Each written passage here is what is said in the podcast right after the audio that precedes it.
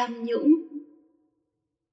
Hầu như mọi người đều nhận thức tham nhũng là một vấn nạn của xã hội loài người từ xa xưa cho đến ngày nay.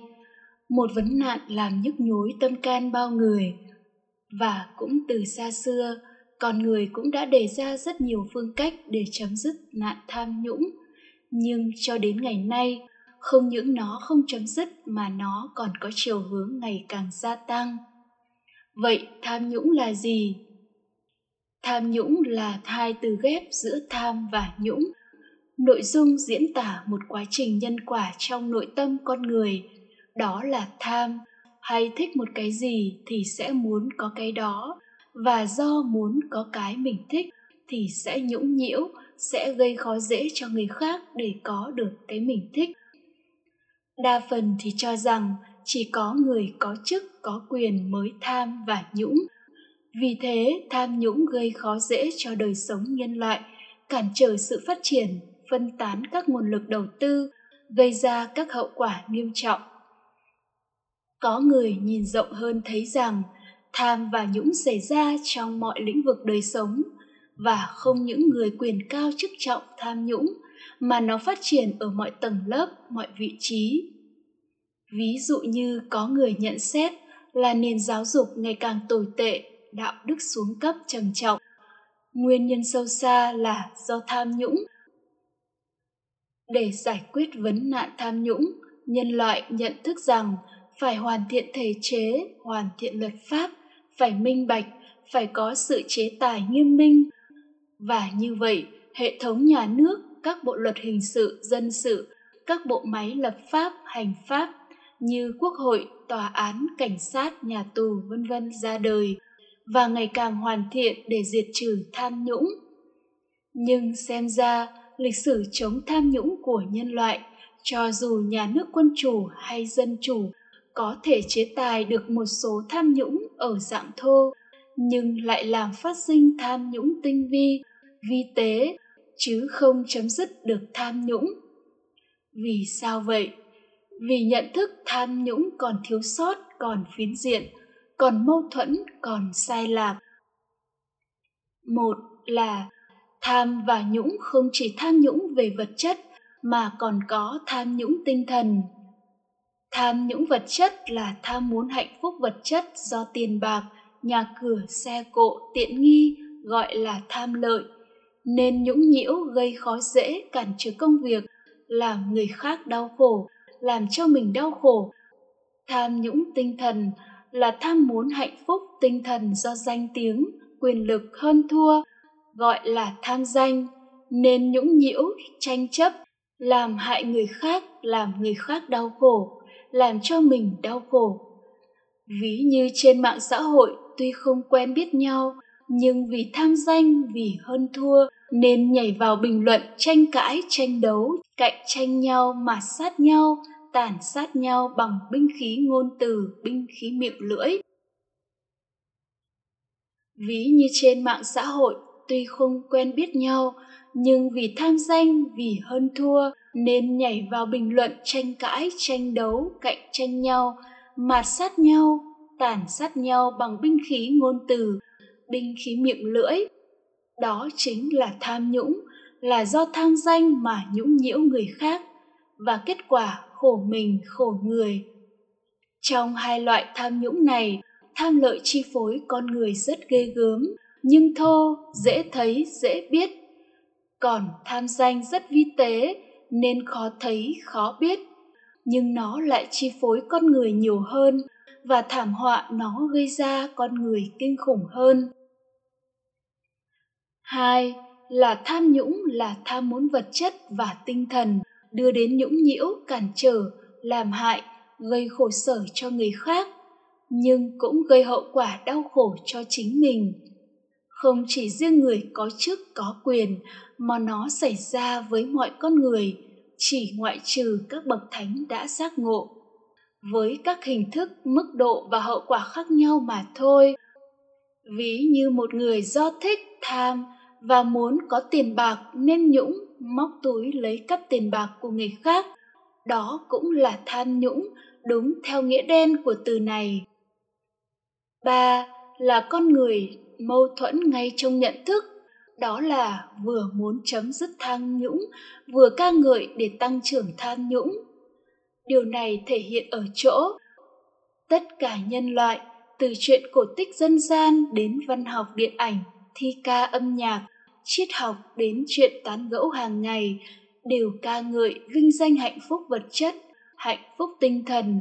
Do sắc đẹp tiếng hay, hương thơm vị ngon xúc chạm êm ái từ thế giới ngoại cảnh mà có, mặc định rằng chỉ có hạnh phúc đó mới chấm dứt được đau khổ. Sự việc đó biểu hiện nhân loại đang trực tiếp kích thích tham muốn có được hạnh phúc đó và để có được các thứ hạnh phúc vật chất tinh thần đó, thì phải lao tâm khổ trí, phải sát sanh, trộm cắp tà dâm nói dối. Vì thế mà cha tranh đoạt với con con tranh đoạt với cha, vợ chồng tranh đoạt nhau, hàng xóm láng giềng tranh đoạt nhau, quốc gia này tranh đoạt với quốc gia kia, người ta đâm chém gài bẫy lừa lọc nhau vì tham muốn hạnh phúc đó mà con người đang nhũng nhiễu nhau, tàn hại nhau, gây đau khổ cho nhau. Đó chính là tham nhũng. Đây là mâu thuẫn trong đời sống nhân loại, vừa muốn chấm dứt tham nhũng, vừa khuyến khích tham nhũng. Bốn là giải quyết tham nhũng của nhân loại đang giải quyết cành ngọn chứ không giải quyết gốc rễ. Các bộ máy lập pháp, hành pháp các bộ luật dân sự, hình sự, tòa án, cảnh sát, nhà tù của mỗi quốc gia có nhiệm vụ chế tài tham nhũng, bảo đảm cho người dân sống yên lành, không bị nhũng nhiễu bởi hành vi tham nhũng của mọi đối tượng.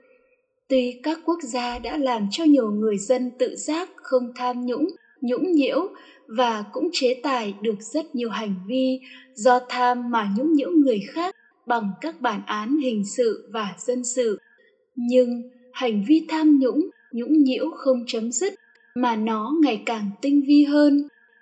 Cho dù các bộ luật có hoàn chỉnh đến mức độ nào, ngăn chặn và chế tài tội phạm đến mức độ nào, thì quốc hội các nước vẫn liên tục ra thêm các bộ luật, bổ sung các điều luật để đối phó với các loại tội phạm mới xuất hiện tinh vi hơn do trí óc con người tìm cách lách qua các điều luật cũ ngày càng thông minh hơn.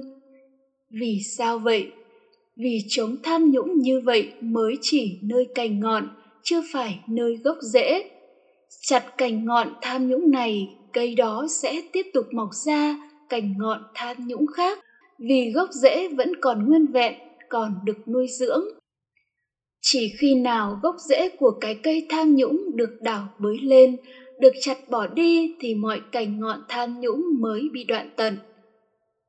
Năm, là gốc rễ của tham nhũng là ở nội tâm, chứ không phải nơi ngoại cảnh.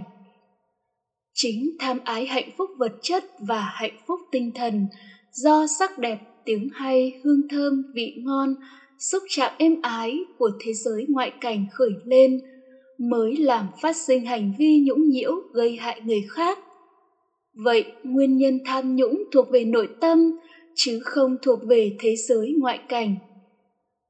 Vậy để chấm dứt tham nhũng bằng cách thức hiện nay của nhân loại, chỉ nhiếp phục đè nén tham nhũng, chứ không thể giải quyết tận gốc tham nhũng, vì cái gốc của tham nhũng là tham ái đã được lập trình và cài đặt trong bộ nhớ tâm thức nhân loại hễ căn trần tiếp xúc phát sinh, lộ trình tâm, thì cái lập trình tham ái, tham nhũng được kích hoạt và tự động khởi lên.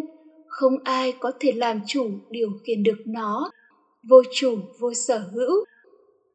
Sáu là, trong lịch sử nhân loại, chỉ có một con người duy nhất, độc nhất, vô nhị, đã khám phá và truyền dạy phương pháp chấm dứt gốc rễ tham nhũng đó là đức phật thích ca mâu ni. Ngài đã khám phá và truyền dạy tứ thánh đế và bát chánh đạo. Những ai học, hiểu và thực hành đúng tứ thánh đế và bát chánh đạo sẽ đạt được chánh định với mức độ sơ thiền, nhị thiền, tam thiền và tứ thiền. Sẽ kinh nghiệm được trạng thái vui và thoải mái mà thuật ngữ phật học gọi là hỷ lạc đó là một thứ hạnh phúc kỳ diệu, khác hẳn hạnh phúc vật chất và tinh thần khởi lên từ thế giới ngoại cảnh mà nhân loại ham muốn.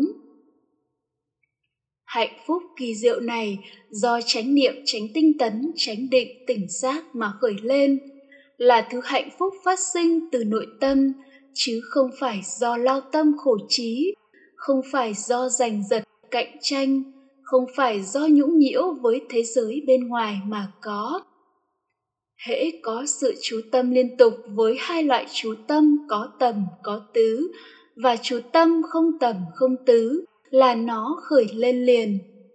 Người nào kinh nghiệm và an trú được thứ hạnh phúc do tránh định khởi lên này sẽ không còn tham muốn, không còn tìm cầu hạnh phúc vật chất và tinh thần mà thế gian tham muốn và người đó sẽ không còn tham nhũng bất kỳ cái gì ở trên đời trạng thái chánh định mà Đức Phật khám phá ra và truyền dạy 2.600 năm trước được Ngài khẳng định trong kinh điển là chứng được sơ thiền, nhị thiền, tam thiền, tứ thiền một cách không khó khăn, một cách không mệt nhọc, một cách không phí sức. Lời dạy đó đã bị tam sao thất bản nên người học Phật ngày nay cho rằng chứng được sơ thiền, nhị thiền, tam thiền, tứ thiền là điều không thể, giống như mỏ kim đáy biển vậy.